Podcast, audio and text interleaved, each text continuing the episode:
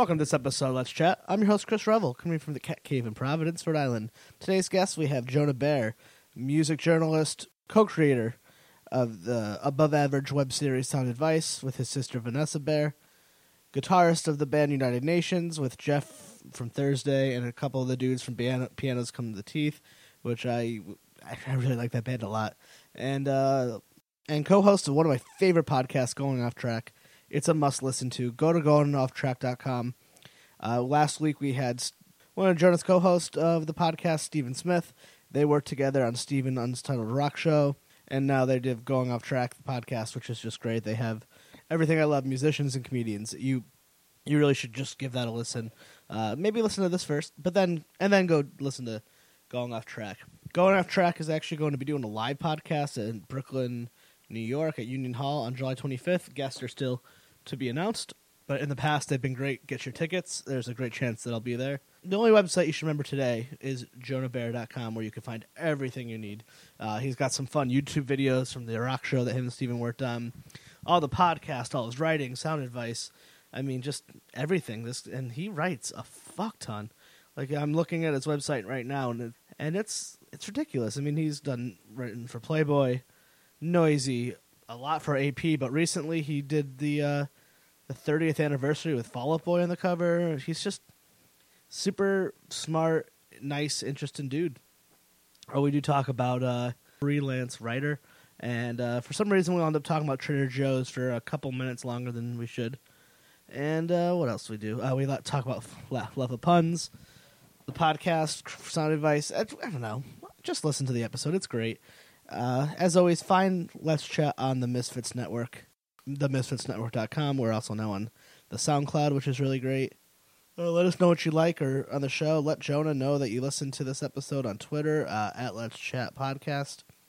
Find us on Facebook. Uh, but this was, I, don't know. It's same like with the episode with Steven. Like these two episodes are really special to me. Like they're what in the people in the biz would call a get. Like I started the show over a year ago in my bedroom, and I really spent a lot of time just interviewing friends and family members and you know, friends and just kind of learning the craft and was like, oh, I'd love to have a podcast like Nerdist or like going off track one day. And now I get to have like people that I don't know but I really want to talk to, and uh, get to talk to them. It's it's really cool because I feel like there's definitely like, and it's a good way, like the way he might have a relationship with an NPR artist. It was like a one way relationship. I've listened to so many hours of these people's voices, and in Jonah's case, I've read a lot of his writing, even from like growing up, he was writing for AP in the time I was subscribing to alternative press and reading those cover stories. And it's cool how things can come full circle. Uh, Jonah was so nice to come on. Make sure you go to a live show, download uh, go, Going Off Track, give them a buck. They take donations on goingofftrack.com, goingofftrack.com. Listen to United Nations, watch Sound Advice. It is really, really funny. And Jonah, again, thank you for coming on. The hard, the hard, you never thought that hip hop would take it this far. Now I'm in the limelight cause I rhyme tight. Time to get paid, blow up like the world trade. Born sinner, the opposite of a winner. Remember when I used to eat sardines for dinner? Peace to Ron G, Brucey B, Kid Capri. Funk Master Flex, Love Bug Star Ski. Yeah, so I'm I'm not sure if you get this ever, but um, so I listened. I ended up finding your podcast completely out of the blue. I forgot who I was searching. Just a, I uh, I don't even remember the full story, but I think it was Samm Levine because I was listening to Kevin Pollak's chat show. So I typed his name into iTunes, and then I found Going Off Track. And then, like, I started looking through the list. I was like, "Oh my god, this is everyone I've ever loved in one show." Oh, that's so awesome. and then just completely hooked. But like I when I listened to it, um, kind of I feel kind of a fool. I didn't realize that it was Steven from Fuse, but I actually knew who you were from the uh, Bastards of the Young documentary. yeah, which I doubt you get recognized for ever. I almost never get recognized for that. Like I said, like Yeah, I thought that was like a once cut. a year, someone will come up to me and be like, "Were you in that emo documentary?" And I'm like, "Uh huh," but it almost never happens. Yeah, so I was like, I was like, oh, that's the dude from uh, the thing, and I, cause I, oh, I own that documentary, uh, cause at the time, uh, I, I still like, oh, sometimes I'll see him, but like, uh, I knew Paulson who was in that documentary, so like, I was like, oh, friends are in this, I Okay. gotta watch it, and I was, I was like, oh, so then, but then I listened to that podcast for a while, but then I realized I was like, oh, that's the dude from Fuse. But I never had cable, so I, uh, or Fuse, so I very rarely saw the show that you guys worked on. But I really liked it when I saw it. Oh, cool. Yeah, thanks, man. Yeah, it was so fun. I mean, Steven really like really helped me out a lot when I moved to New York. He hired me for that show. I had never written for TV before, and he just kind of liked me and, and liked what I was doing. So um, I don't even think I would still be in New York probably if it wasn't for Steven. Yeah, it's, um, I w- actually recorded with him a couple weeks ago, so it was actually really cool to go full circle. Yeah, he said like the same thing. Like, what? uh, That's cool. Like, um, that that show's on forever. Yeah, so it was on. It was the longest running show on Fuse. I wasn't on it for the whole time though. I it had been on for a while. I think I just wrote it like the last maybe two or three years. I, I, I used to work at a, a grocery store in Connecticut when I was in high school, and when I would go on my break, that would be like they had the the fancy cable, like the digital cable, and like a bunch of us who worked there were all like punk kids, and we would watch Steven's Untitled Rock Show. Was like 17, year- 18, may- I don't maybe maybe 18, 19. So I'm 30, so I was like, I remember like that would be the thing, and all the bands that we loved were to finally see them on TV was like such a big deal to us. So those are like my memories of it. Yeah, no, it's uh, yeah, I, I had so much fun working on that show. And by the end, it was really funny too because I would just like have my friend. I was friends with a lot of the bands on it, and I would just write these like inside jokes into the script. And like, I couldn't believe it was on TV. Like, people would be like, "Dude, serious?" Like, one of the guys from Motion City Soundtrack, I remember like chugged a PBR in the bathroom and then like threw up, and it, it was like, "Is it true, Tony? Like, you can't really drink?" And like, or like I, I would just bring up these really obscure stories, and Stephen would always ask them. It was super funny to us, probably to no one else. No, that's amazing. Um, so you're you're originally from Ohio, like I've heard you talk about. You're you're from Cleveland, like the city of Cleveland. Yeah, I mean, I'm from the suburbs, um, so kind of like I grew up in the east side suburbs, so you know about like a half hour away. But um, Cleveland's kind of a weird city. Like I didn't really know anyone who actually lives in the city. Um, People kind of live on either side, and then it's kind of and there's some really bad areas of Cleveland in the city too. I've only been there once, like driving through it, and I remember thinking it was really cool, like nicer than I would expect it to be. But then, like 30 Rock had that whole little arc of always Oh yeah, the Cleveland when she was dating Floyd. yeah, I forgot about that. Yeah, that was pretty funny. that was amazing. And then, um, be, so before like you came on, I was like, I was just you know doing research. I, I was watching your TED talk, and um, how did you do a TED talk? Like, how does that's fucking awesome. Um, yeah, it was. Uh, how did that happen? Well, basically, um, this girl I know uh, runs the TED chapter in Cleveland. Her and her husband, um, and they're, you know, I kind of stayed in touch with her. Um, she's really, really cool, and uh, yeah, she just kind of randomly hit me up and was like, "Hey, I've been following what you're doing. Like, would you be interested in giving a TED talk?" And I was like, "Really?" And uh, yeah, and she was like, "Yeah, totally." And um, it took me a really long time. You have to like work with them the whole time. So I had to like come up with an idea and then kind of run it by her and then flesh it out. And it was a lot of work. It took me about like four or five months. Um, but I kind of put it off to the last minute, like I do everything. So like three weeks, three weeks before, I was like, oh, I have to like, me- you you weren't allowed to read off the prompt. You had to memorize it. Oh my yeah. god! Yeah. So and it was, I think mine was like 13 or 14 minutes long.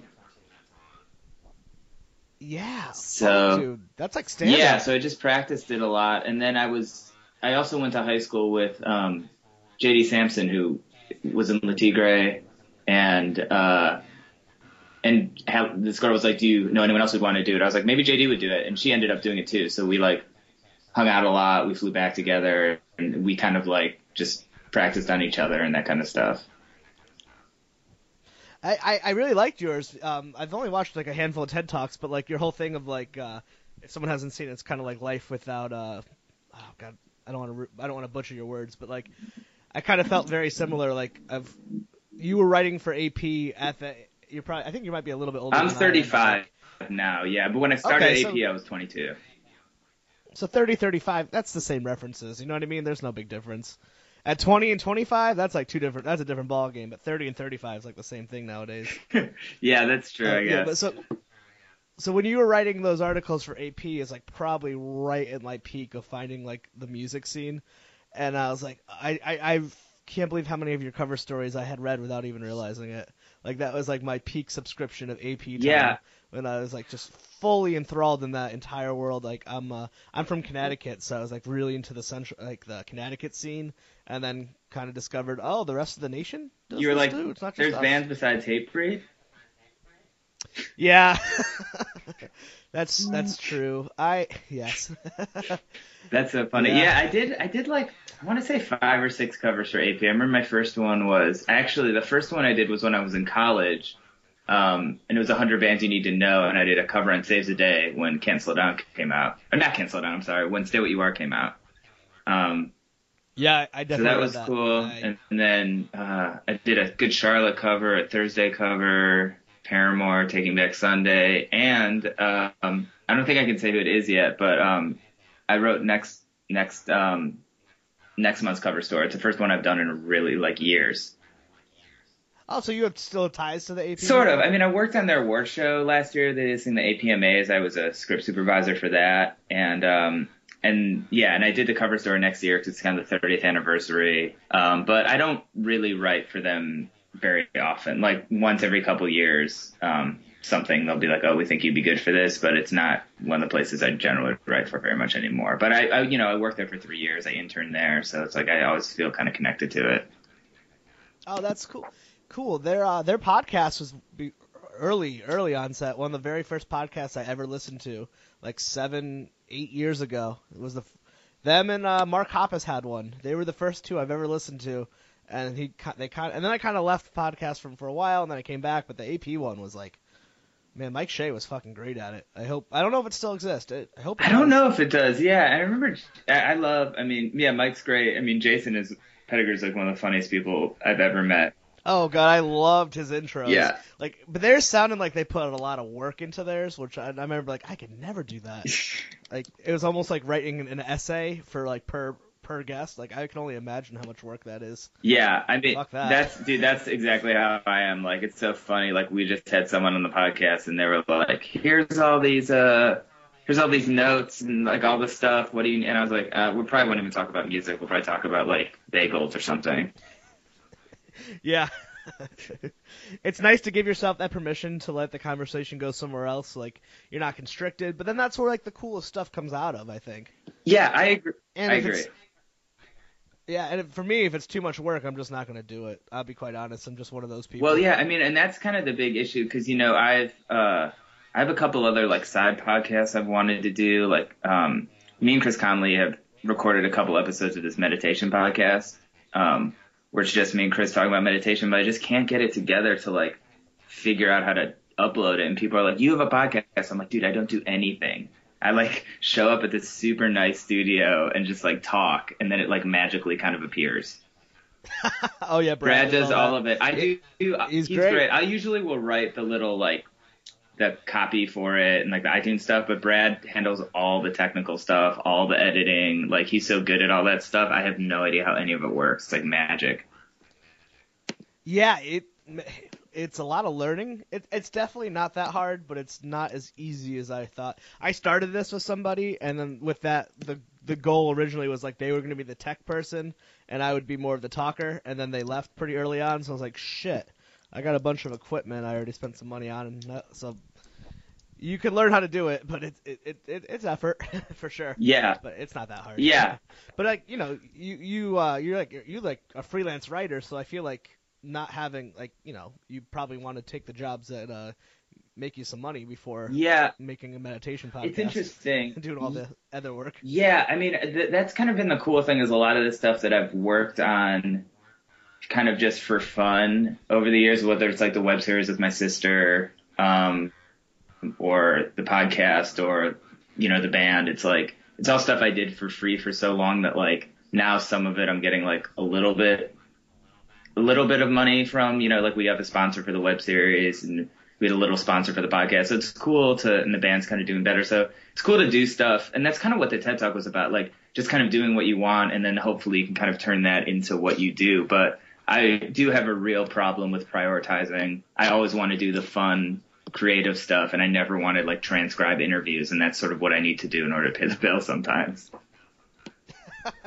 No, I can't even imagine having to try to make money off of like art. Like I well I don't create art by any means, but like I don't know. Well, yeah, I give you guys credit. it's it's tough, but it's also like it, so much of the stuff I do. It's like work, even when it is like so cool. It's like it's like ugh, I have to like transcribe this interview with like Joey Cape about his favorite Lagwagon records. Like that's like the bummer thing I have to do. I'm like, no, this is actually like if I was 15, like I would like love to do this. So it's like I try to remember like even the work stuff doesn't isn't really work. Yeah, whatever you do in life though, whatever like it is, everything just becomes normal, and then it becomes like you complain. You can find anything to complain about. Right. I, I agree, and I think like that's like kind of it's, it's it's kind of annoying to me when like people are like, I can't believe like you would complain about this when people are starving or like it's and it's like yeah dude like it's like I get that I think it's good to have that perspective but it doesn't mean like your problems aren't real. No, exactly. I think that's like, like this chain of command of like you only complain to people who have it better than you. Like I would never go to like um like Detroit and complain about uh being hungry. I'm like, oh, I haven't eaten in six hours and my house is a little eh. They'd be like, mm-hmm. Yeah, exactly, exactly. So I mean, but yeah, I I, I agree. I mean, what you Stephen actually was talking about you the other day, uh, um, and he Oh, that's weird. Oh, that's he was like he was like he was like um he was like he's like this guy's gonna make you feel so bad about your life because he's just like works in nonprofits and is like such a good person. that's, that's so not even true. I, I, I literally just did your TED talk, and then this that's what it led me to. the long the long and short of it. That's and uh, I actually left the nonprofit world four months ago, which I'm quite proud of. oh, nice. Yeah, uh, but uh, yeah, no, he he was very nice with his words, but yeah, no, uh, I I don't know. Yeah, I um kind of fell into it. My met a young lady who was living in Providence while I was in Connecticut, and I just wanted. Uh, well, now she's my wife, but at the time I was like, all right, I need to move there, and I'll take any job I can get, and I end up working in a group home, and then just kind of going from there. Nice. That's cool. it's kind of funny that uh, my head just made my head get a little bit. Yeah, dude, it's it's it happened. Oh, oh, that's Yeah, really yeah. nice. Yeah, no, no, but yeah, you guys, you're uh, everyone else's work is more important or something. I don't know. I, I I'm a fan of those jobs where you just go home and like turn off turn off the brain. Like get home, like all right, what's on Yeah, TV? so I've never really had that, I don't think, because I, you know, I, I graduated from college, and then I in, I went on the Warped Tour for AP. I worked on that for two two months, and then I got hired as a music editor, and that job was like, it was, I I guess like that job was like that sort of, but I was always kind of working on stories at home, or like when the magazine's in production for that week, you have to stay till like sometimes stay till like midnight or two in the morning. So it's like and then when I left, I left AP in 2005, and I've just been freelancing since. So it's like I always, whenever I'm like relaxing, I'm like I should be working. Um, like it's never. and then when I, you know, like it, it, it's pretty weird. But I fi- kind of figured out how to do it. But it's like I just try not to get. It's just a different. It's just a different beast, sort of. It's like there's never nothing to do, I guess like if you're not if you're not busy with work like you feel like you should be busy like hustling trying to get work Are you good without structure? Because I feel like that's where I would suffer the most. no i'm not good I'm the worst, man. Like I had, um, uh, I'll post this. I took today. I called in sick today for no real reason at all, just because I could. Because I'm just started like the office world like four months ago. I was like, wait, what? I can just not, I can just not come in and no one's gonna give a shit. And uh, so I was like, I went to a wedding this weekend, so I was like, I'm, I'm just gonna fucking take Monday off. Why not? And like, I didn't do anything today. My I went to the grocery store because like my wife asked me to, and I did some laundry. I watched a documentary on Netflix and I caught up on some shows from HBO, and then I I, I just didn't do anything today. yeah i'm not i'm uh, to be honest i've been like i've been freelance for 10 years and i'm still like not great at it i you know like yeah like last night i was out till four in the morning i woke up today like had to reschedule our interview because i was hungover didn't get out of bed till noon i mean it's like i'm just catching up on stuff now so it's like yeah, yeah i'm basically i'm terrible at it um but I don't know. It kind of goes in waves, I guess. But it's it's hard. But it's nice to like not have to plan your day around like your errands or you know what I mean. Like it's nice to just go to places when they aren't crowded. That's kind of the part I like the most. I miss that from working like retail or like having days off middle of the week, like going somewhere Yeah. and you're the youngest person wherever you go. Like you go to the doctor's office or like the grocery store, no one there is under like 60 except you. Yeah, yeah. I mean, especially in New York, like every there's so many people that it's like, you know, anywhere you go, you just gotta go to, like Trader Joe's or something at like seven o'clock. Like it's it's insane. Oh yeah, that's kind of funny. That- That's just funny because I just went to Trader Joe's and, I was like, yep. that's Dude, great. the Trader Joe's here, no, at any time of the day, the one at Union Square, I stopped going, but, uh, you just basically have to get in line as soon as you get there. Like, you need a second person. Like, I would go with my, when I was dating my, living with my girlfriend, and we would, I would just get in line and she would just get stuff because the line wraps all the way around the store. And, like, by the time, like, by the time she got all the food, I would be, like, halfway through the line. But that's the only way to do it. It's insane. Like, you have to get people, you have to ask people to move to get to anything. Is that in Manhattan or is that Brooklyn? That's in Manhattan. That's like right at Union Square. Oh, I haven't okay. been there in a few years, and they've built a couple more, so I don't know if that like has alleviated it a little. But I remember going there, and like I, I you know, I would always be like, "What's the best time for me to come here?" And they'd always be like, "It doesn't. re- It's like there's a couple." And they were just like, basically, it's always crowded. Like in the morning, it's crowded. I don't. This is this is an inc- probably incredibly boring for people to listen to. I don't know why I'm talking about this, but yeah, You know, it's for some it's reason I love it uh, because because I'm like the same one. I go to like one in suburban Rhode Island and same thing. I'm like, why is everyone? Well, Trader Joe's are like spread out though. Like they're never there's never a lot. It's not like Whole Foods where there's like a ton of them. There's always like there's they're always in like kind of odd locations and there's like I think there's like one in our state that I know of. Yeah, th- there's a. I feel like there's way more in the West Coast. Like I feel like whenever I'm in California, there's tons of them, and they're always like enormous and empty. Yeah, because they all go and they already have those shops, but here we're like, oh my god, frozen food, this is the best. Yeah, I That's know, all right? it is is about the frozen dinners. Like, oh my, and then like you know, and Trader Joe's doesn't always like, uh, they don't always have everything you like because like that's like their whole business model is they have certain items at certain times. Some like specifically the mozzarella sticks are really good. So now like they were gone for a few months. And now every time I see them, I buy like two of them. And we are just So- giving out our grocery list on this episode. This is the last thing I'm going to say about this before everyone turns no, this it's off. more than but- it's more than okay. I think if Steven listens to this, he'll be laughing at us.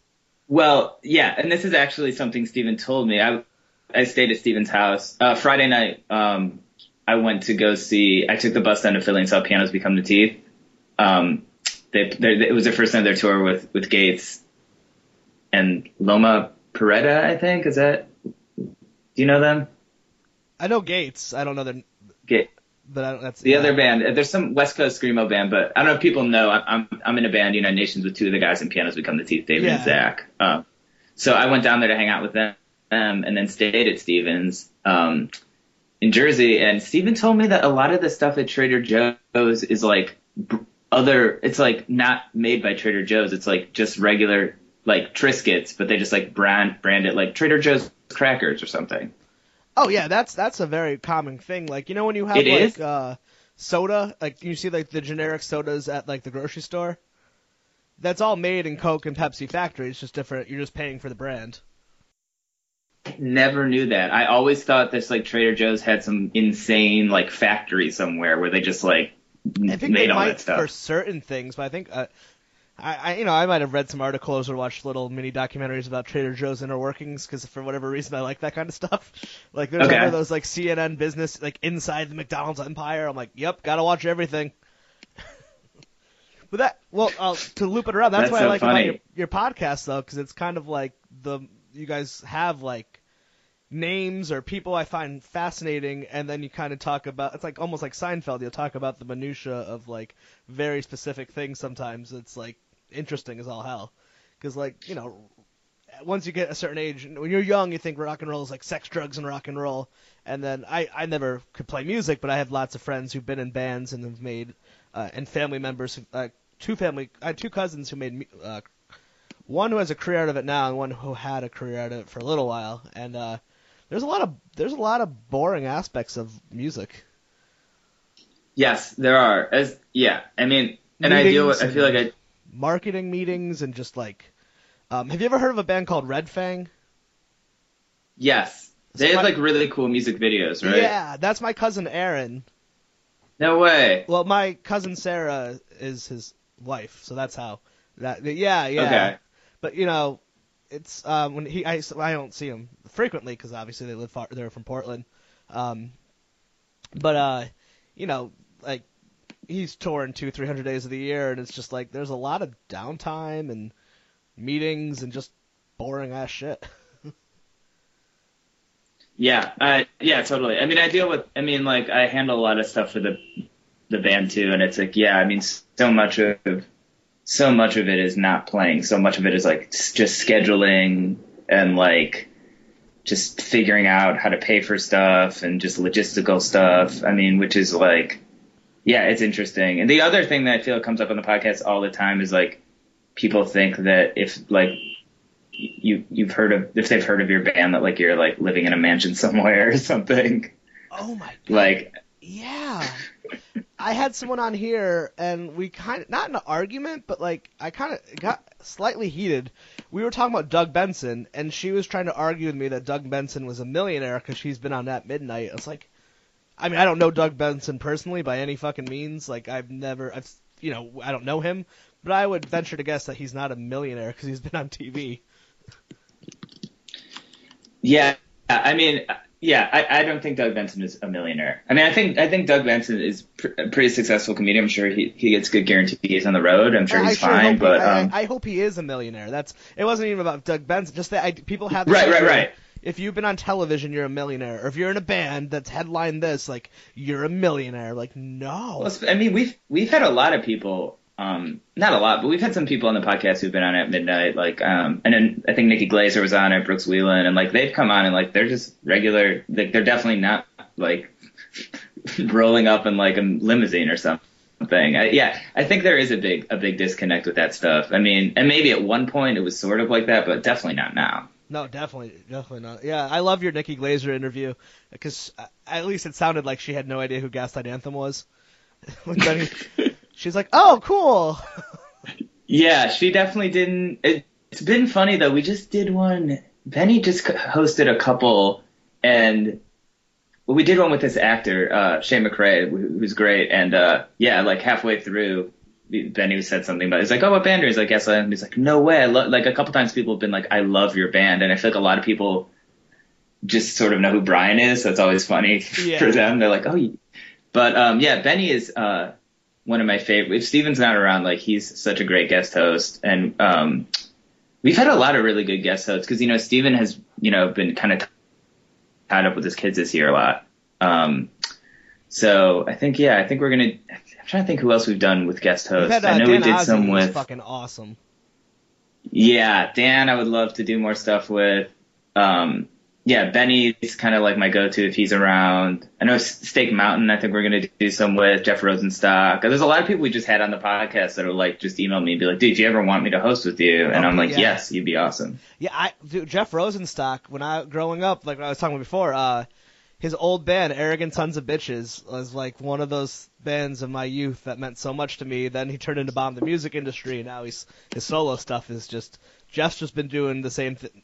I mean, this is a compliment. He's he's had the same incredible DIY ethic for like ten plus years, and it's fucking awesome. Like he's on the Billboard He's charts. he's. I think is he really, dude? That's amazing. Jeff, I think is is one of. I don't. I'm not super familiar with his music. I'm more just kind of like I, I met him through Chris Farren, and uh, Yeah, they're the Whatever. romance. I don't know him personally anymore, but like when I was like 17, 18, I was seeing his ska band that refused to sign to a label and just becoming this huge cult thing in like New England and like Long Island and all over the country before breaking up. Without like yeah, he, he's like DIY superstar. It just never changed. D- literally though, like I've done, I've done Chris and Jeff's Lost podcast twice, and, and like you're, you'll sit at in Jeff's house and he'll be like, "Hey, do you want something to write on?" You'll be like, "Sure," and it's like an LP mailer. Like it's like believe everything is like just, just like just punk. Like it's awesome. Yeah, yeah, he's he's great. I love when you were on. Um, I listened to the one when you were on uh, Washed Up Emo with uh, the na- dude from Knapsack. That was such a great episode. Oh yeah, we did that one with Blair. That was awesome. We actually, you know, it's interesting. We, me and Tom actually did another one with um, one of my favorite songwriters. I think like one of the most underrated d- dudes ever, Jake Bellows. Um, and it ended up we had like it wasn't a great reception, and it never ended up not coming out, but then I ended up having Jake on when he came out to New York and we talked about a lot of the same stuff. I mean, like, like the nature of reality and like his album was influenced by Nikolai Tesla and like sound waves and yeah, that was a really cool one. But I want to do another one with Tom. Uh, yeah, he's, he's a, his podcast is awesome. Yeah, he was super nice. I, he came on here and, uh, it, I think we both, he got snowed in one day and like, we talked for like two straight hours and I was like, you don't have to do this, but thank you. Like, that, yeah. Yeah, he's a cool fucking dude. Dude loves emo and I, I, j- he makes me unashamed of love my love of emo. Like he totally does. Yeah, it's funny when all this like this all this weird like emo controversy has been happening lately, and uh with like that LA thing and people trying to trademark emo night, and it's I like know. I feel like dude, it's like I just think about I'm just like Tom, what do you think? Because it's like I feel like Tom is n- not only in it for the right reasons, but that dude just like knows so much about it that I'm just like, and he has a night here now. You know, me and Tom used to Tom used to do emo night. That's our Idle Hands, the first Thursday of every month. And me and my friend Eric would do like a pop punk night called DJing in Drublic the third Thursday. That's Um, amazing.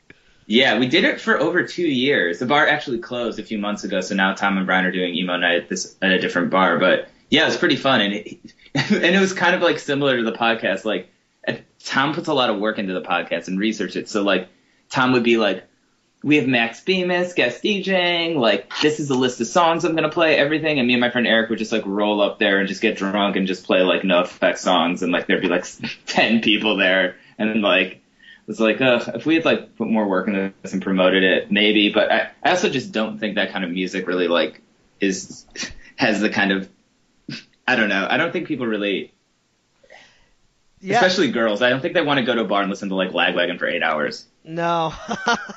I wish they did. I, I, me too. But I would think that about emo, but I guess I guess I'm wrong because you know because I would I would make that same argument again for Tom, but then I guess Tom has proved us wrong by making successful emo nights and It's. I think it's. I think it's younger. I mean, I know you're five years younger than me, but I- I'll be honest, man. I love Tom and Brian. I would absolutely support them.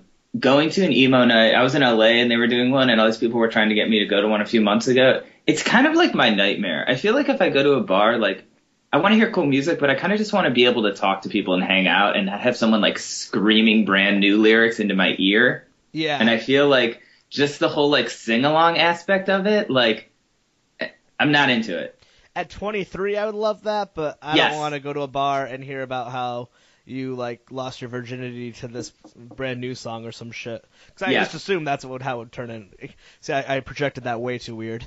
I just went for it. No. I mean usually I just go to bars and ask people how they lost their virginity. That's kind of my Yeah, move. that's good. Men, I hope you talk to women, but you know, men too. Whatever, whatever you like, it's up to you. Yeah, totally. No judgment. Yeah. Yeah. I, I feel kind of lame. I like almost never go to bars at all, unless like people come visit here. They'll be like, um, there's like a pretty well-known dive bar. I live like a block away from called the Scurvy Dog. So whenever anyone comes up, like, we gotta go to the Scurvy Dog. You must go there all the time. I was like, yeah. Dude, I've What? been to the Scurvy Dog. Oh yeah. My friend Thaddeus used to work there. It's um, it's a place. I live uh, right next door. Uh, the neighborhood. No, actually, that came out wrong. I don't live in the housing projects next door to it. I live in the upscale, gentrified neighborhood about a hundred yards away. I'm I'm pretty sure that my friend got fired from there for stabbing someone. that doesn't sound like an unlikely story. It was he was he's he's an awesome dude, but man, I remember yeah, I'm that sure was like a pretty rough place. I'm sure they did too. Um, but yeah, it was like it had that kind of parking lot behind it. It was kind of like Yep. narrow. Yeah, yeah, I, yeah. He worked there. I, I went there probably like he doesn't live there anymore, but I went there probably three or four years ago. And uh, Oh shit! Yeah, I was living here back then. I- really, I wonder if he would have recon. He's he was very recognizable. He I didn't. like I didn't go there a lot because it's yeah. We went, but we went to. He took me to another place, kind of more in this town that like had like brewed its own beer. Was really nice. Oh, Trinity. Yes. Yeah, yeah, yeah. That place is great. Providence is such a fucking awesome secret little city. Like I grew up two hours away from it and never came here and always hated it and this place sucked. And then I met my now wife and I was like, oh my god, this place is awesome. There's so much to do. Well, yeah, and all that. I mean, like all that skin graft stuff. Like so many crazy bands came out of there. This is like the only city where like lightning lightning bolt can sell out consistently. like Yeah, are they are they still playing? I don't know, but I think I hear stories of like they do um, pop up shows or like I think they they just played. There's a re a redone theater called the Columbus Theater, which I believe it's a nonprofit and it's all volunteer run, and they have like comedy and uh, straight assortments of bands. I believe they played there recently, uh, a couple streets over.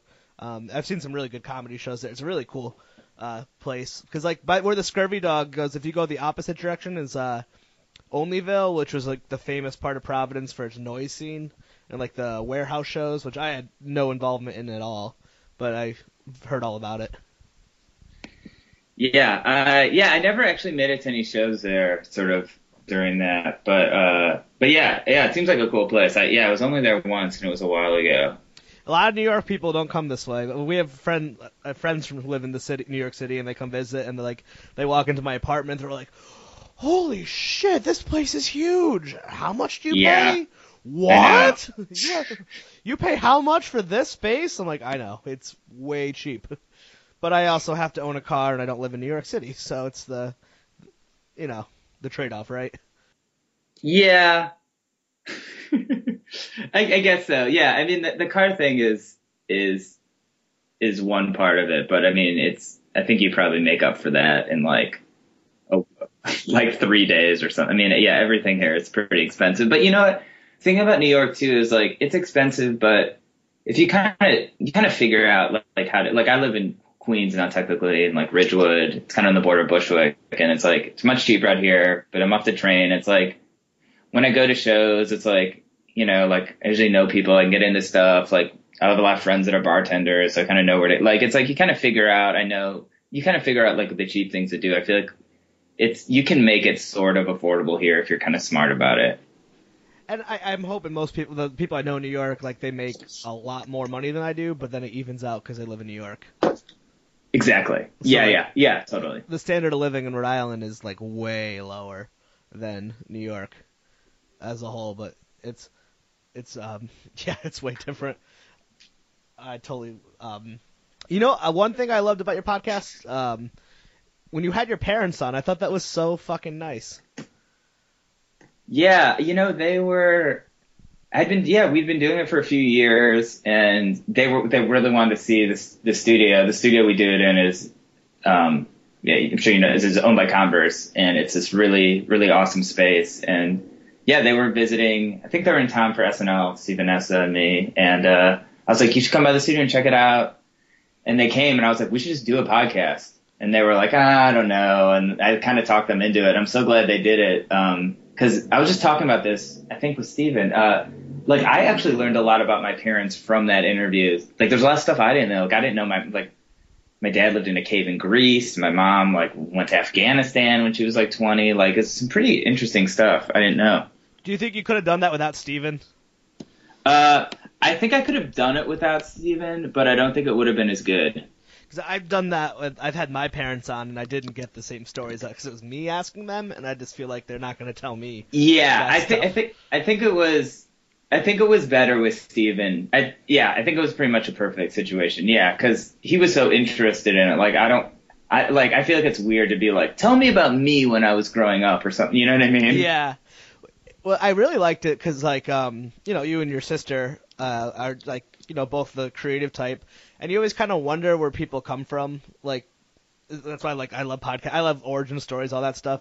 And then, like, your parents were just like normal, and they kind of sound like my parents. And you guys weren't like a couple of like trust fund babies, where like you're they just seem you just seem like you just seem like you had the exact same background as me, like average middle class person who had cool parents like follow your dreams but get a job. Yeah, I mean, yeah, I mean that's pretty much it. Yeah, it's interesting because my parents definitely you know, like whatever. I guess I took we took piano lessons or something, but it wasn't like But who didn't? my parents, you know, like my, yeah, yeah, yeah. But like my, my parent, my dad, like, you know, worked in kind of business stuff. I was a teacher. Like, it wasn't like, it he wasn't, wasn't, like there were um, instruments all over the house. he wasn't Lorne Michaels or uh Judd Right. Apatow. Like Maude Apatow is becoming like, you know, a big and rightfully so. She's I think she's great on girls. But like and it's just sometimes you could see like a path laid out for someone in that regard. It, makes more sense when Judd Apatow's daughter becomes a do- an actress because it's a lot easier. But then it's like you guys are just a couple of kids in Cleveland, uh, outside Cleveland, and like you both took such interesting paths. Yeah, no, it's it's pretty interesting how it turned out. I mean, uh, I think you know, I think like a big part of it is if you listen, my dad is super funny, so I think that's where me and Vanessa get our sense of humor for sure. Like my dad is is hilarious, is always cracking jokes, but um, yeah, it's it's it's interesting how it turned out. You know, like I was always in bands and really involved in in punk and music, kind of like through middle school and high school. But Vanessa, it's it's interesting. Like when Vanessa got hired on SNL, like they went back to my high school and interviewed all these teachers, and they were all like, "We uh, we knew, we always knew Vanessa was going to be a successful comedian." It's like there's they were definitely like there's no way they knew because like people Vanessa always say wasn't it, right? didn't really. Yeah, and it was so funny. I was I was like, "There's no way you knew," because like I didn't know. You know what I mean? And it's like, and you had her for like an hour a day for eight months or something. So it's like, I think Vanessa got really into it in college. She joined this um, all sketch female group at the University of Pennsylvania called Bloomers, and she moved to Chicago and did Second City. But yeah, that stuff didn't come till later. But I think I think a lot of it was yeah, my parents just kind of being like, just do your thing and kind of letting us kind of do it. And I also think my dad just being really funny, and my mom was a musician too. So yeah, I think all this stuff just kind of rubbed off. But yeah, it definitely was not. I wish it was a trust fund situation. Ah, don't we all? Don't we all? I mean, it, it wouldn't take away, and honestly, it wouldn't take away from it, your accomplishments because, like, you could have a billion dollars, but you're still not going to be on SNL. Like, it doesn't matter. Like, there's certain levels Right. of success. Yeah, that's true. It doesn't fucking matter. Like, that's what's great about com. That's the thing I love about comedy so much. Like, uh, if like if Jerry Seinfeld does a surprise set at the Comedy Cellar, you're like, oh my god. But by minute three, if he's not making you laugh, you're like, get the fuck off stage. Like, uh, just Yeah, no, it's it, it's true.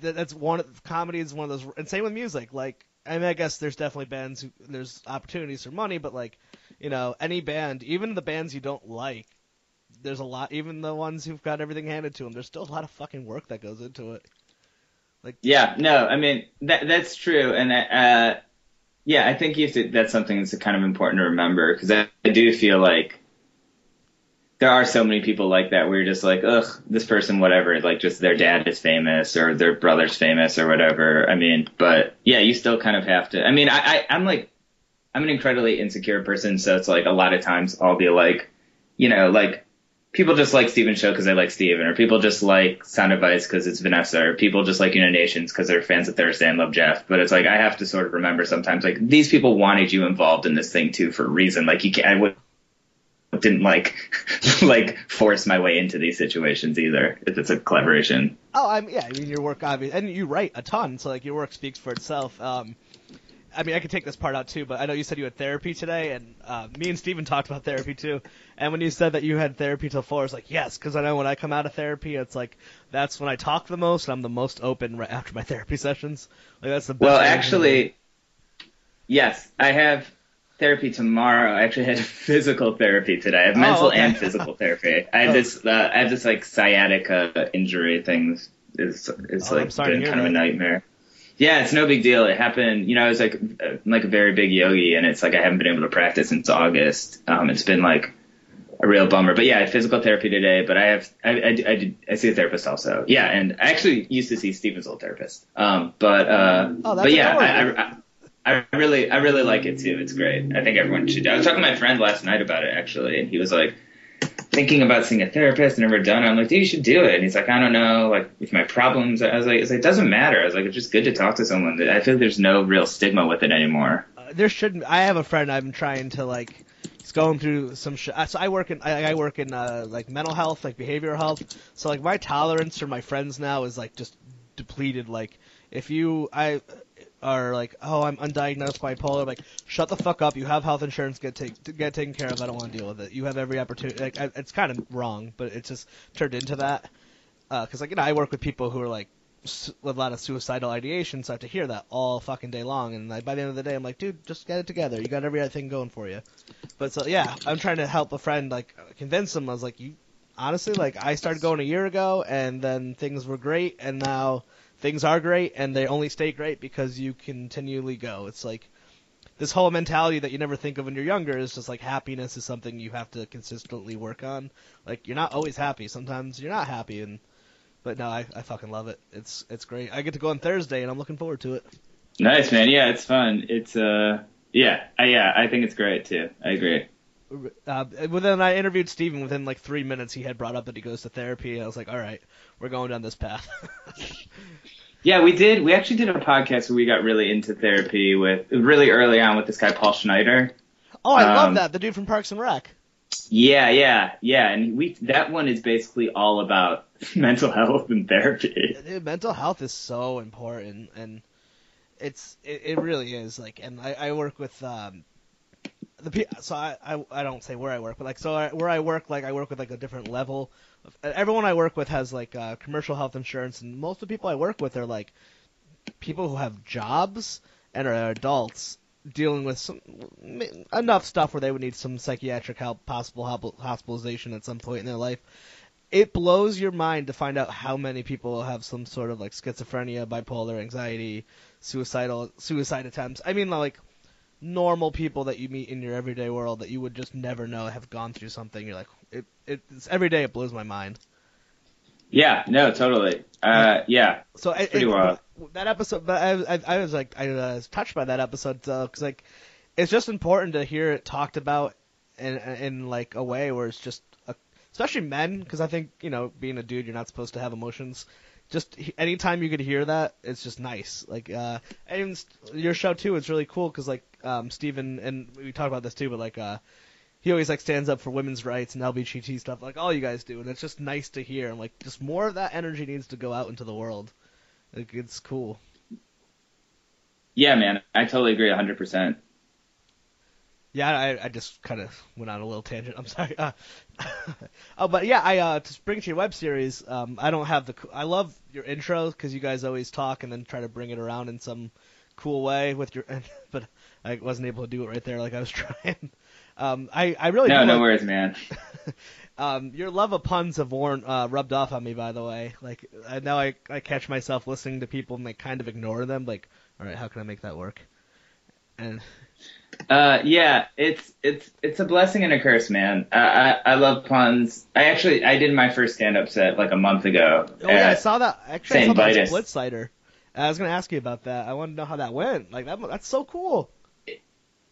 it was cool. It was really good. I mean, it's like, you know, Vitus is like, I'm there a lot. Like UN plays there a lot. You know, we were, we've had all the owners based almost on the podcast, like their own bands, but it was very comfortable. Like it was pretty small. There may be like 20, 30 people there. I knew most of them and I just did five minutes. You know, my sister came and it was cool, but a lot of it was my greatest hits of puns because I'll tell these puns like a lot of them happen on the road when I'm with you, UN, and I'll tell these puns and no one will laugh. Everyone will just kind of groan because they're so sick of being around me.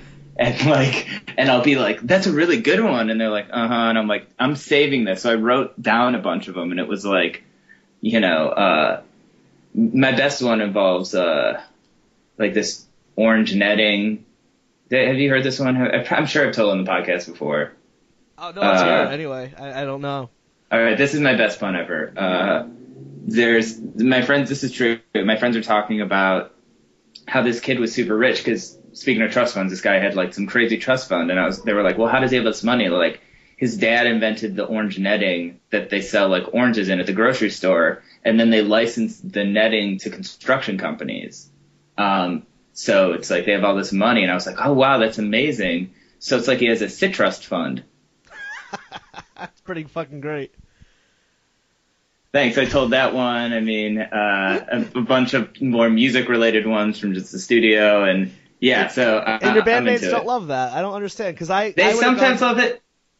I, I would have gone for the complete opposite one and used like orange uh, something like use orange as the verb, but you you really went for it there. That's impressive. Yeah, I, they like them sometimes. Our, our guitar player, our other guitar player, Lucas, is pretty into it. Like he he's kind of, uh, uh, and the other guys I think like them, but I think it's like they get so much of it that it just becomes like annoying. And to be honest, it's like like when I say it's a blessing and a curse, it's sort of annoying for me because I feel like 10% of my brain is always just thinking of what rhymes with this and not really paying attention to what someone else is saying, which I think is not good. No, yeah, especially since uh, you interview people frequently.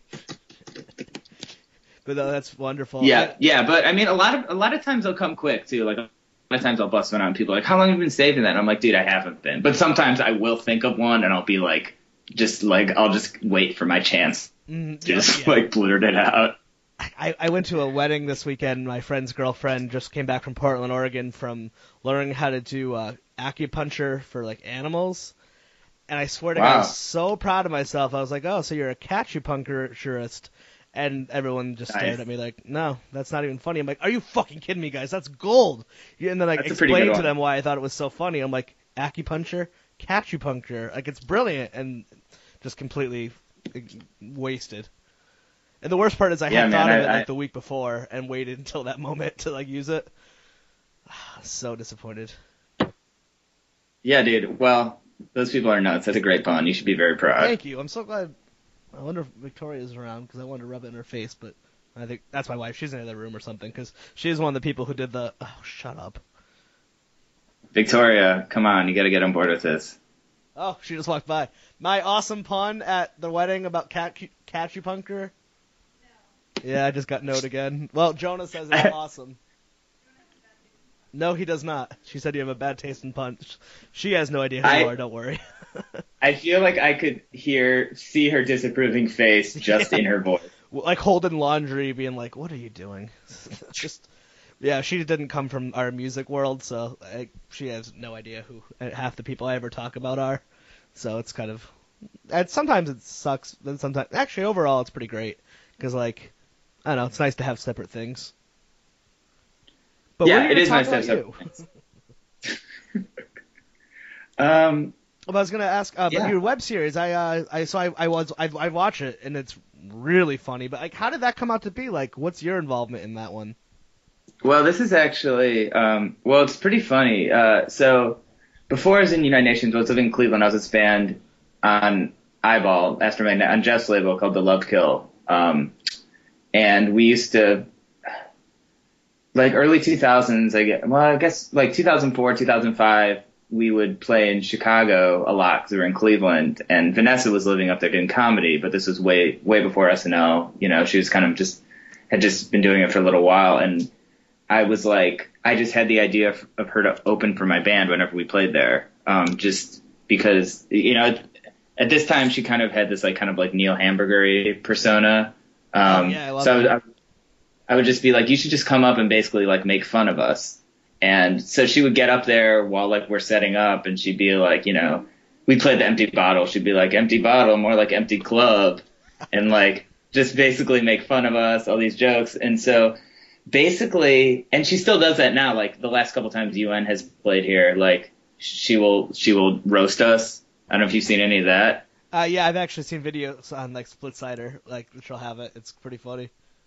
Yeah, so that's kind of the same. But out of that idea, I guess, you know, she was she's always done that with me. Like we've always kind of collaborated in that way. So then when she was on SNL for a couple years, basically they have this kind of digital arm of Broadway video called Above Average, and she was like, you know, we could pitch something, and I was like, well, why don't we do something with music?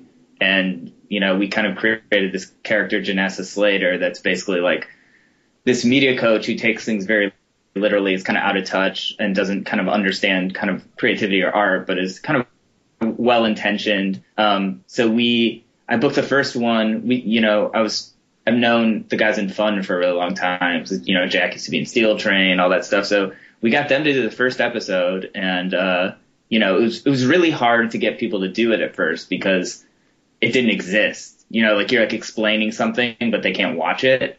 Yeah. Um, so we got them on board, and can't remember the the first couple. We got we got a couple really, really good people, and then from there it kind of like took off. And we've I don't know how many we've done. We're kind of in the middle of a season now. We're releasing some like every couple weeks. It seems like so. Uh, we've probably done 15 or something, and uh, for this new season, we got we got some of them sponsored by uh, Hyundai. So we shot all these kind of we shot in LA. We shot all these integrations with Vanessa, like living out of the car and doing all this funny stuff with the product, which I was pretty fun to kind of. That was a, kind of a cool, cool thing to get to work on. But yeah, it basically just came together from just me and Vanessa wanting to work together and do something kind of with music and comedy. Um, and you know, through that, like we've had on like NOFX, which was incredible for me. Like you know, like one of my favorite bands. Like Vanessa texted Drake and got him to do it. Like it's it's been a pretty cool mix of people we've had do it. Was uh this is very specific with the Weird Al one when he says normal normal it's like Norm Al that pun I was like I wonder if Jonah wrote that or if that was improvised. I I I didn't write that. I think that was improvised. It, Ah. it was actually he was so cool to work with because um you know we shot a bunch that day. We shot that one in L- L.A. We're shooting at this this hotel and we did do a bunch in one day and he we're kind of running late or something and I went down to talk to him. He's like, "No, it's cool." He's like, "I can't believe you sent a car for me. I live like down the street. I could have just walked here." And I was like, "Yeah, but you're Weird Al. Like you're the most recognizable dude ever and you look exactly the same." And he's yeah, like he does. He was like, uh, I was like, so usually I'll sort of prep the people kind of before we do it. And I was like, oh, well, so, so here's the premise. He's like, oh, I've watched every episode. And I was Wow. like, really? And he was like, yeah. And I was like, well, here's the questions. Like, we'll send, sometimes we'll send the questions ahead of time for people to look at if they want to take stuff out. Like, cause it, it- I feel like we want it to be funny, but never want it to be like mean spirited or like, you know. Well, the um, joke's always on her. Yeah, exactly. The joke's always on her. So, um, so he, I, I was like, here's the questions. He's like, oh, I looked them over. I think they're all great. Like he was had was so prepared and knew so much, and it was he was so easy to work with, and he came up with a lot, like the song, like all that stuff. That was all improvised by him. He was really quick. Wow, I, I love. I listen to him on like every podcast that he's can get on, and every time you're like, oh my god, my childhood hero is just the, an average, normal, nicest human being in the world. Is all it's everyone's ever said about him. It's wonderful. Yeah, I was. It was such a cool experience working with him. He was, yeah, he was so nice and so down to earth. So, do you even get starstruck anymore? Because like, I mean, in a weird way, you're like, you know, I mean, your sister's on SNL, and so you can be. You've been. I'm. I- follow you on Instagram, so you were at the 40th anniversary party, and so you saw like, I mean, the biggest stars in the world. Where like, does it even affect you anymore, or are you still like, oh my god, that's Paul fucking McCartney? The funny part, well, well, I mean that party. I feel like, I mean, like you know, being at SNL, you sort of see a lot of celebrities, but um, that party was like especially crazy. That I've never seen anything like that. I mean, like literally, like you know, I was watching Paul McCartney play, and I was like, oh, this guy in front of me. I wonder who this guy is with the ponytail. And he turns around, it's like Leonardo DiCaprio, and like Jesus. James- James Franco's behind us talking to us about his grandmas from Cleveland, and then like Dave Chappelle walks through, and you're just like, that party was insane. But I have to be honest, man. I only I get starstruck, but only by like people that no one else would be starstruck by. Like I was out the other night at a comedy show, and one of the guys from Impractical Jokers was there, and I was like, oh my god, it's Sal from Impractical Jokers, and my friend was like, I should say hi to him. I was like, I can't. Like I'm starstruck by people like that, but I Yeah. feel like. I feel like I've been at, like seen Jon Hamm like 800 times. So I was like, hey, what's up? Like, so I feel like I'm starstruck by, but only by like people and like weird nichey stuff. It's also, it's different. I feel like it's different, um, with comedians than it is around musicians. Like, I feel like with comedians, I tend to like, you, I tend to get a little self-conscious because you kind of want to prove you're funny too, but like you don't want to overdo it. You know what I mean? You want to be like their friend? Yeah, yeah, I know what you mean. Yeah, like, but you don't want to be like cracking jokes. So I tend to just like kind of like be a little quieter. But um, yeah, I get starstruck sometimes. But it's yeah, I mean, it takes a lot. But obviously, like, you know, whenever you see someone like like you know like Paul McCartney or something, it's sort of like pretty pretty insane. Yeah. And how long has your sister been on SNL? Because I think she probably joined by the time I kind of stopped watching SNL. Like, uh, yeah, you know, I watched like the digital videos mostly. Like, I don't have cable, and then, um, and I was like, oh, okay. And I actually, I think the later seasons, these newer seasons have actually been pretty good. I like catch a lot more nowadays because you know SNL has its like slumps, like like everything that's been on for forty fucking years. Totally. Yeah. Um, this is Vanessa's fifth season, and I think it's kind of. I think they're almost done. I don't know exactly how many more shows they have, but I know you know they have the summer off, so I think they're just they're just wrapping up. I know she's uh, she's on tour now. I think she's doing some college shows with Kate McKinnon right now. But um, yeah, and then you know Vanessa is uh, in this movie Trainwreck that Judd Apatow directed that comes out in July. I, think. I, think. can't even wait to see that movie. You have no idea. It looks so Yeah. good. Amy Schumer It looks is great. amazing. I went to the Oddball Comedy Fest, uh, and like you know, Louis C.K. was headlining, and Amy Schumer had the best set the night. Yeah, she's great. And and what else is cool about Amy is like um she works with her sister a lot too. Oh Um, no way! so we- yeah, her sister. Um, I don't know what her role is, or but I know they work together. I, I think on the movie, and they, I think they tour a lot together. So it's cool. I like it. It's it's cool to see like siblings that collaborate. I feel like me and Vanessa are always really into that. But um, yeah, it's gonna it's gonna be great. I actually haven't seen it yet.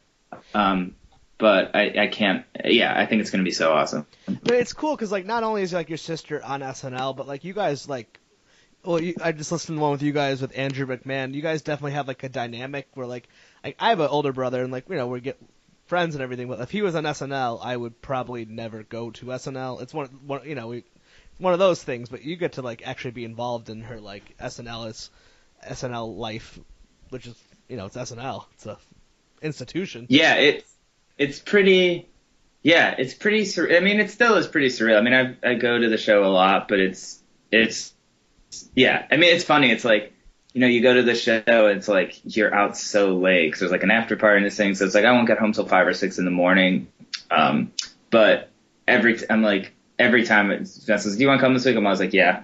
like knowing that like my Sunday will be totally non-existent. Yeah, Um, the stories you're it- gonna have, like just you know, come on. Like, Yeah, it's it's pretty wild, and she's yeah, she's so great. I mean, she's uh, yeah, I mean, her hours are just insane. I mean, like you know, they stay there all night Tuesday writing. Like she's, but she's always been such a hard worker. I mean, she always studied so hard in high school. I mean, we talk about this a lot, kind of on the Andrew McMahon thing. How you know, how how we kind me and Vanessa kind of differed with maybe our work ethic growing up. oh, dude, Um, I, I was listening to that episode. I was like, I'm definitely uh, Team Jonah of the two of you two. I'm like, yeah, that's more me.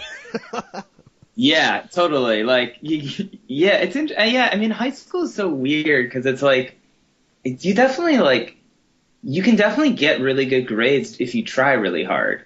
Like, but it doesn't mean that you're super smart. Not that people who get good grades aren't smart, and not that Vanessa's not. Vanessa's super smart and studied really hard, but like, it's I don't, I don't know. I just, just like didn't really care. I was just more into playing guitar and like just more into just like hanging out, and it's like I don't know. I, if, if I went back, I feel like I would kind of do the same thing. I, I I feel like I went to college and I didn't use my degree really for anything, anyways. oh, I when I was watching your TED talk, I found you and my dad went to the uh, many years apart, went to the same college. I got kind of excited. I was like, oh my god, you guys both went to Ithaca. Really? Oh, that's awesome. Uh, he's uh, he's not famous or anything, just your average dude. But yeah, this is such a That's yeah, that's so cool. random school. I actually don't think I've ever been there. Because I don't know. Um, do, do parents ever take their kids to their college days? I, I hope not, but I, I've never been up there. But I've heard it's very nice. It is very nice. I haven't been there in a while. I went there a few years ago f- for a wedding. I had a friend who went to school who got married there. Um, but yeah, it's a cool town. I mean, it's like um, Cornell's there also, so it's like there's a lot of kids, and there was there was a, a great like music scene when I was there. Like I I used to set up shows, so I would do shows with like. I mean, like Adam and his package, like Discount, Piebald, like all those types of bands. And then Cornell had like a, a dorm where they did shows where like, they, and then, you know, the guys from like iFarm were, were the, from there. And so, yeah, there was, it was, it was a cool place to go to school. You said Adam and his package. I haven't heard that name in so long. Oh, I used to love him. Yeah, he was great. Yeah, he, yeah, th- I mean, I guess that was, yeah, that was that era where he was super popular. And yeah, yeah, uh, yeah, he was so funny. I mean, He was on those hopeless Yeah, I- comps. That's how I heard about him. Those hopeless for you comp CDs. yep. Like, remember course. that day where like a comp CD would change your life, like a like a vagrant another year on the streets, or like the fat record ones would be like like all right, I got to go buy every album from every band on here and find out. It just that's how I would find music, which is just comps and like stuff like that. Yeah, totally. Mine were for sure like the Survival of the Fattest 2 and the first Punkorama. Oh, Punkorama, yeah. Oh my God. My God. Yeah, Yeah. like that one with like like um Liza and Louise and Don't Call Me White on it and like it, it yeah, like it had Rancid on it, it had like Rich Kids on LSD, like uh, like so many incredible bands. it just it sets you off on a path and like um oh, like like you said in your TED talk like a lot of that like a lot of people from that world like I feel like myself included like drifted away from it but then like I still have roots and ties to it like you know I, I still listen to a lot of that same music and um the wedding I actually went to this weekend was uh, my friend Jeff w- played in this band called Folly, and he just married my fr- mutual friend Amanda, and it was just like, you know, if I hadn't found that band when I was like 16, and then eventually became friends with Amanda, and then they just like this weird small world of like. Ten years later, we're like, we're all still friends in some facet, and now there's like a wedding because of you two, and it's all because of like this music scene that existed. It's it's it's Folly- just nice. It is. Weren't, weren't they that band that were like they were like head, they like merged to it was like heavy, but then it was like ska or something. Yeah, yeah, that's exactly Or- them. Yeah. Okay. Yeah, yeah, I um, remember them. They, oh, that would, that's actually really nice because I was just talking to. They were all at the wedding, obviously, and we were talking like podcasts because I've had a bunch of them on. I'm trying to get all of them, and they're all big. Go, uh, Arbin at least is like a fan of going off track, and he's like, "And that dude Jonah, he seems really cool." I was like, "Well, I'm recording with him Monday, so he made me look really cool." That's awesome. Yeah, it's so cool to hear when people are fans of the podcast because, I mean, we've done it for a while, so we're on like episode 150 something, um, and you know, I feel like it takes a really long, as you know, like I feel like people don't like discover the podcast like right when you start. It's like a lot of people are kind of always finding it and going back. So it's like recently we've had more people kind of like I feel like for so I booked most of the guests, and for so long I was just going out to people, and now it's cool. People are hitting me up. I got recognized on the street the other day. Some dude was like, "Are you Jonah from Going Off Track?" Which is like was insane, and uh, that was cool. And then we had Beach Slang. We're at Rubber Tracks the day we did the episode with Jenny Lewis, and like they were like, like huge fans. They're like, "Can we see the studio? Can we see the room where you guys record it?" Like they were totally geeking out. So yeah, it's cool to hear people listen to it because to be honest, like you know, you feel like a little bit in a vacuum. Like I never really look at our numbers. I never really pay attention to anything. I literally just use it as an excuse just to talk to people for an hour without, you know, looking at anyone looking at their cell phones or like just, I you just basically use an excuse just to talk to people who I think are going to be interesting. So the fact that people actually like check it out, it kind of blows my mind. Have you guys ever like? I mean, you guys get some big names on there, and podcasting is such a weird thing, like in terms of like money. Like I'm assuming, like, have you guys ever figured a way to make money out of it yet? I mean, I don't think I don't ever plan on it. No, I mean, you know, so we did a Kickstarter um, about four years ago in order to get the ball rolling, and it's, it was kind of weird. Like I felt like we kind of went back and forth on whether we could do it, and kind of decided ultimately to do it because it was sort of right after Steven's show got, our Steven's on Ted Rock show got canceled, and me and Steven wanted to do something, and basically we needed money to have someone make a site for us. Steven was living in Jersey. And we needed to like figure out a way to get him in. So we raised five grand, which was awesome. But, but since then, we didn't really have any way to make money off of it until we had Commonwealth Press sponsor the last 12 episodes, and they're just like a merch company in Pittsburgh, and they gave us a little bit of money, and, and they, they're super awesome. But we haven't really figured it out. I mean, it, it's really hard, and it seems like you need to have so many listeners in order to really get any money, which it's like, Ten thousand an episode is the number. really? 10,000 an episode? Ten thousand, at least. I, I I don't know if you guys use Libsyn. That's what I use. But from what I read, it's like to be accepted into their program, you need to get like ten thousand listeners per episode to be accepted into like their advertising programs. There's always, of course, you could always find your own sponsors your other way. But then, to me, I Right. like that ruins the fun. So like, Right. but yeah, I mean, Right. You need to have like a fuck ton. Like any of those Amazon ones, if you hear like the big ones like on Nerdist, and you gotta have the you know like I love like you made it weird to Pete Holmes. I think he talks about getting like a hundred thousand, which blows my mind. I was like, you only get a hundred thousand downloads, Pete Holmes. Like you had a talk show and you have some of the biggest names in the industry. Come on, so like podcast it's such a it's a weird thing you know like so i would assume my and like i project because your podcast is like in my eyes it's huge like you guys have had such huge people on there so i would imagine that i was hoping you had like sponsorship knocking down your door No, but I mean, this is also another situation. People have come to us about it, and this is like a perfect situation of just me and Steven, like, just having no idea what we're doing. Like, I feel like me and Steven are really good at interviewing people, but, like, the whole, like, promotion and marketing, the technical stuff, like, is just not intuitive. Like, I just like doing it. So, but, you know, hopefully, it would be cool. Like, we're definitely not opposed to making money off of it, but it's like, my view is like, if someone wants to give us money, cool, but we're gonna do it either way. You know what I mean? yeah yeah absolutely i think there's something nice about a passion project you know it's like if you're doing it for money i'm not against people doing things for money. It's just uh, sometimes it's just nice to do something because you just like to do it. I agree, and, and and that's sort of how I view the podcast. I mean, that's sort of how I view kind of everything I work on. It's like if I make money on this, like cool.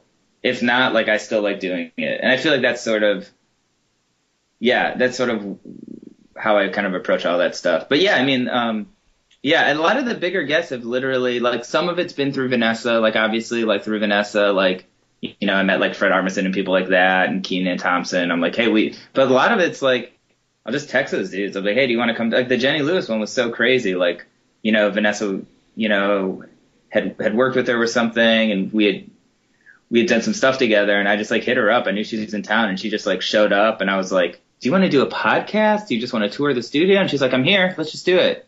And she was so awesome. So a lot of those are just like kind of relationships, just meeting people. Like I feel like if I hit up, you know, someone like their publicist, they'd be like, I don't know what this is. like no way. Oh yeah, I I haven't hit in the publicist section yet, but Twitter is an amazing thing. I am always surprised by who says yes, and it's it's it's it's weird, right? It just just I don't know. It's great. It's it's a wonderful wonderful thing. Um, thank you uh, so much for coming on, man. This is fucking awesome. Um, anything to plug besides all the awesome stuff you do? Um, yeah, I mean we uh we've mo- so we're in the middle of like Sound Advice stuff. So I think they're coming. They're com- they're airing right now on um, IFC.com, which is super cool. And I think yeah, every few weeks. So just keep an eye out for that. Um, if you follow like Above Average on Twitter, I think they they post about all the all the Sound Advice stuff. Uh, United Nations is going to be touring this summer. At some point, we're still sort of sorting that out, and we have some other cool stuff that's going to happen um, that we're announcing soon. And uh, yeah, going off track. Um, every Wednesday we release an episode, so you can get those on iTunes or goingofftrack.com. And then yeah, I'm on Twitter. Just my name is Jonah. I write write for you know Noisey a lot, the AV Club, all that kind of stuff. So I and I have a site jonahbayer.com that I, it's kind of updated where I try to archive everything.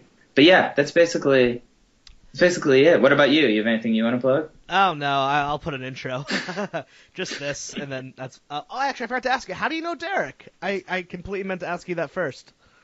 He actually wanted Derek- to come on and uh, guest host, and then we pushed it back, and I completely forgot to tell him that we did it. So I I see Derek pretty much more than anyone else because that dude is just everywhere. yeah, he's yeah. I was I was at a show last night and I just posted a, I was at the Squarepusher show and like Derek just posted a comment like uh I'm here and I saw him like in Jersey City the other night. I met him th- um through Benny through Bottom Feeder. Oh, okay. Small world. Yeah, that that dude knows everybody. That's it. Wait, that's the Derek you're talking about, right? Yeah, yeah, Derek Riley. Yeah, yeah, yeah, yeah. I met him. United Feeder. Nations played played with Bottom Feeder, and I met him there, and then we had a ton of mutual friends. And the maybe the craziest part is that he actually lives in my old building now, which is so so wild. Oh, he's in New York City now. Yeah, he's yeah he's out here now, and he yeah he lives in this building I lived at a few years ago. Not the same unit, but um but yeah, so he's he's around a lot, but he's in Jersey a lot too. He's and he's and I heard actually heard some of the some new bottom feeder stuff that they're working on. And it's awesome. So I feel like Oh, that's if awesome. if anyone sees that they're coming to town or sees like a new release, they're they're such a great band. I just yeah and yeah yeah Derek's a great dude. Yeah, yeah, that's fucking funny. I haven't seen him in a while, but like he's uh just one of those people I've just you know old scene scene kids. Uh, yeah, that's funny. He's such a nice dude. That just Yeah, so funny. I was like, of course, Derek knew. Of course, you guys are friends. I was like, of course. Like, Yeah, we met. We met when uh, when Jeff played with that one show. He played with Antarctigo Vespucci, and uh, uh, Benny was playing drums, and I think I met Derek there. And then we played some shows with Bomb Feeder. But yeah, yeah, Derek's a really cool guy. Um, this podcast would have been much different had he guest hosted. well, his exact words, he's like, yeah, I want to bust Jonah's balls. So I was like, oh, I'll ask him first. yeah, yeah, yeah. I, actually recorded with him tomorrow night, so I'll make sure I pass that on. Everyone I know from any like a good friend of mine worked at. I think he still might be working at the Court Tavern. So I was like, oh, tell him you know, tell. I I met Derek through Folly shows like years ago, and then just one of those people you just keep in touch with on like the internet and stuff. But I was like, that's been the best thing about like having any hi- punk rock history when you start a podcast. Be like, let me tap into everybody I used to know just slightly, just to It, get. it, yeah, dude, it's insane. I mean, and that's like the crazy thing about going off track is like we we do get people who come through on tour or just here for a day or two or just playing a show, but there's so many people here who it's like we've had on 150 people and like there's still like 100 people just living in the neighborhood who have just been in awesome bands that like I want to get on. Oh, dude, I know it's so crazy. Uh, man, well, keep you guys keep up the good work with your show. It's awesome, and you guys do live shows sometimes. That's I still have Yeah, so we're, we're actually we try to do one or two a year at Union Hall. Um, the last one we've had some crazy people do it. Like the last one, uh, we had Matthew Cross from Out Surf and Emil Amos play, and uh, yeah, we've done a bunch. And yeah, hopefully we'll be doing another one this summer. Um, it's just you know, it's those are really fun to do, but they're basically I kind of have to set them all up, and it's just like a ton of work, and we have to book them way in advance because Union Hall like is so booked up. But um, yeah, I'm gonna But try to I make like it out to one of those because I I feel like I don't go to New York enough. It's so close, but um yeah, I'm actually there the next two weekends, so I'm really excited. It's it's a nice city you guys have. Yeah, man. Well, if you're in town, hit me up. I'm gonna be, I'll be, I'll be around. I think at least, at least next weekend I'll be around. Um, Oh, that's but yeah, awesome. if you want to get coffee or something. Oh hell yeah, Yeah. man! That'd be that'd be that's so nice, awesome, man. Um, But yeah, Union Hall is great, and uh, yeah, hopefully we'll do another live one soon. They're they're really fun. awesome. Yeah, I'll let you know. Before, I'll shoot you an email before it goes up. I'm gonna plan it out right, so I'm gonna put up Stevens, yours, and then Derek. I'm gonna do three straight weeks in a row. I'm using some marketing thinking. I'm proud of Oh myself. man, dude, I, I hope you have a powerful enough server. yeah, we'll find out. We're gonna break Twitter. I'm totally kidding. Totally, man. Yeah, well, thanks so much for having me on, man. This was so fun. I really appreciate it. Oh no, thank you. Like I couldn't believe you and, Ste- and Steven when you guys said yes. I was like, really? You guys don't know how big. I'm not gonna talk you out of it. And then uh, Yeah. And if you guys ever talk about it in front of Brad, uh, I hope he's not too jealous. No, you you know you should you should really do a podcast with Brad. Though he's probably the most interesting out of the three of us. I said that to Steven, but he doesn't give out any information. I, um, of course, I will never turn. He's more than welcome on. I don't know him, but like, if he'll talk, oh my god, because I always want to hear the most. He's the one who never gives anything up. Yeah, Brad is is a very secretive dude, but yeah, I mean his I, I mean love- his band his band toured with Rents. I mean like he's had like a really incredible musical career. When you call him out, he's like talking to someone. He's like, "Yeah, no, I was in a band," and you're like, uh, "Actually, he was in a band called the Goops on the Mallrats soundtrack." I do I do that to Steven all the time too. So I I was like my band it. in college, and I'm like the, The ice cream socialist. it makes me laugh. Like, it, I used to have to drive an hour to work, so like going off track. When I found that podcast, I was like one in on the way one way back. It was, oh man, it just makes the daily life much easier. Yeah, our next one, the one we're releasing tomorrow or Wednesday, and it'll already be out by the time you put this up, is with Unwed. So it's like Artie um, from Vitus and Jason Blood. It's very silly. Oh, that's wonderful. Oh, uh, have you ever heard of a band called Unwound? My, I have heard of Unwound. Um, they're not. They were. They were big, way back when before my time. yeah, they were like a big. They were like this- post-hardcore band. Yeah, the Sleater. Kinney world. Like, yeah, my cousin Sarah was in that band, and so she. Really? Yeah, but they, they broke up when I graduated high school, and she was the one that turned me on to ska. So when they just came through tour, they don't play anymore, but she's in a different. What she play now? She has like a small band called Hungry Ghost, which they just did a small tour out here, and um, so I saw her the night after, like two nights after her DC show, and she's like, "Oh yeah, we were just hanging out. My friend Ian came by. I was like, Ian, she's like, MacKaye, do you know who that is? I'm like, go fuck yourself. I know who Ian fucking MacKaye is. My friend Ian. Yeah, my friend. My I had some friends who were on a flight recently, and they like were sitting next to him on the plane, and we're just like too freaked out to say anything. I t- did you? s- Yeah, right. I I I have a shirt um that my friend Trevor Kelly made that just says like Ian and Guy and Brendan is all the guys in Fugazi's name listed, and I was at UCB and Ian MacKaye was there, and I was wearing the shirt, Oh, that's awesome. and someone was like, show him the shirt. And I was like, no, this is what I'm going to do. And I just got my jacket and zipped it up. I was like, no way I'm showing this to him. Cause this, I feel like this is not going to go well. like, no. Well, he goes to UCB. That makes me so happy. well, he, this was actually when UCB East opened. The, they did like these two sh- opening shows and somehow I got invited to. And for the monologue for one of them, they had, they had Ian do it. Which is pretty cool. But I actually blew it and went to the other show where he didn't do it, but he, but he was hanging, still hanging out afterwards. But yeah, it was pretty cool. That's awesome. Uh, well, I hope I didn't keep you too long, and thank you so much, man. Um, this is a blast. Have a good uh, rest No, of of your course, evening. man. Yes, you too. Thanks again so much, Oh, man. you.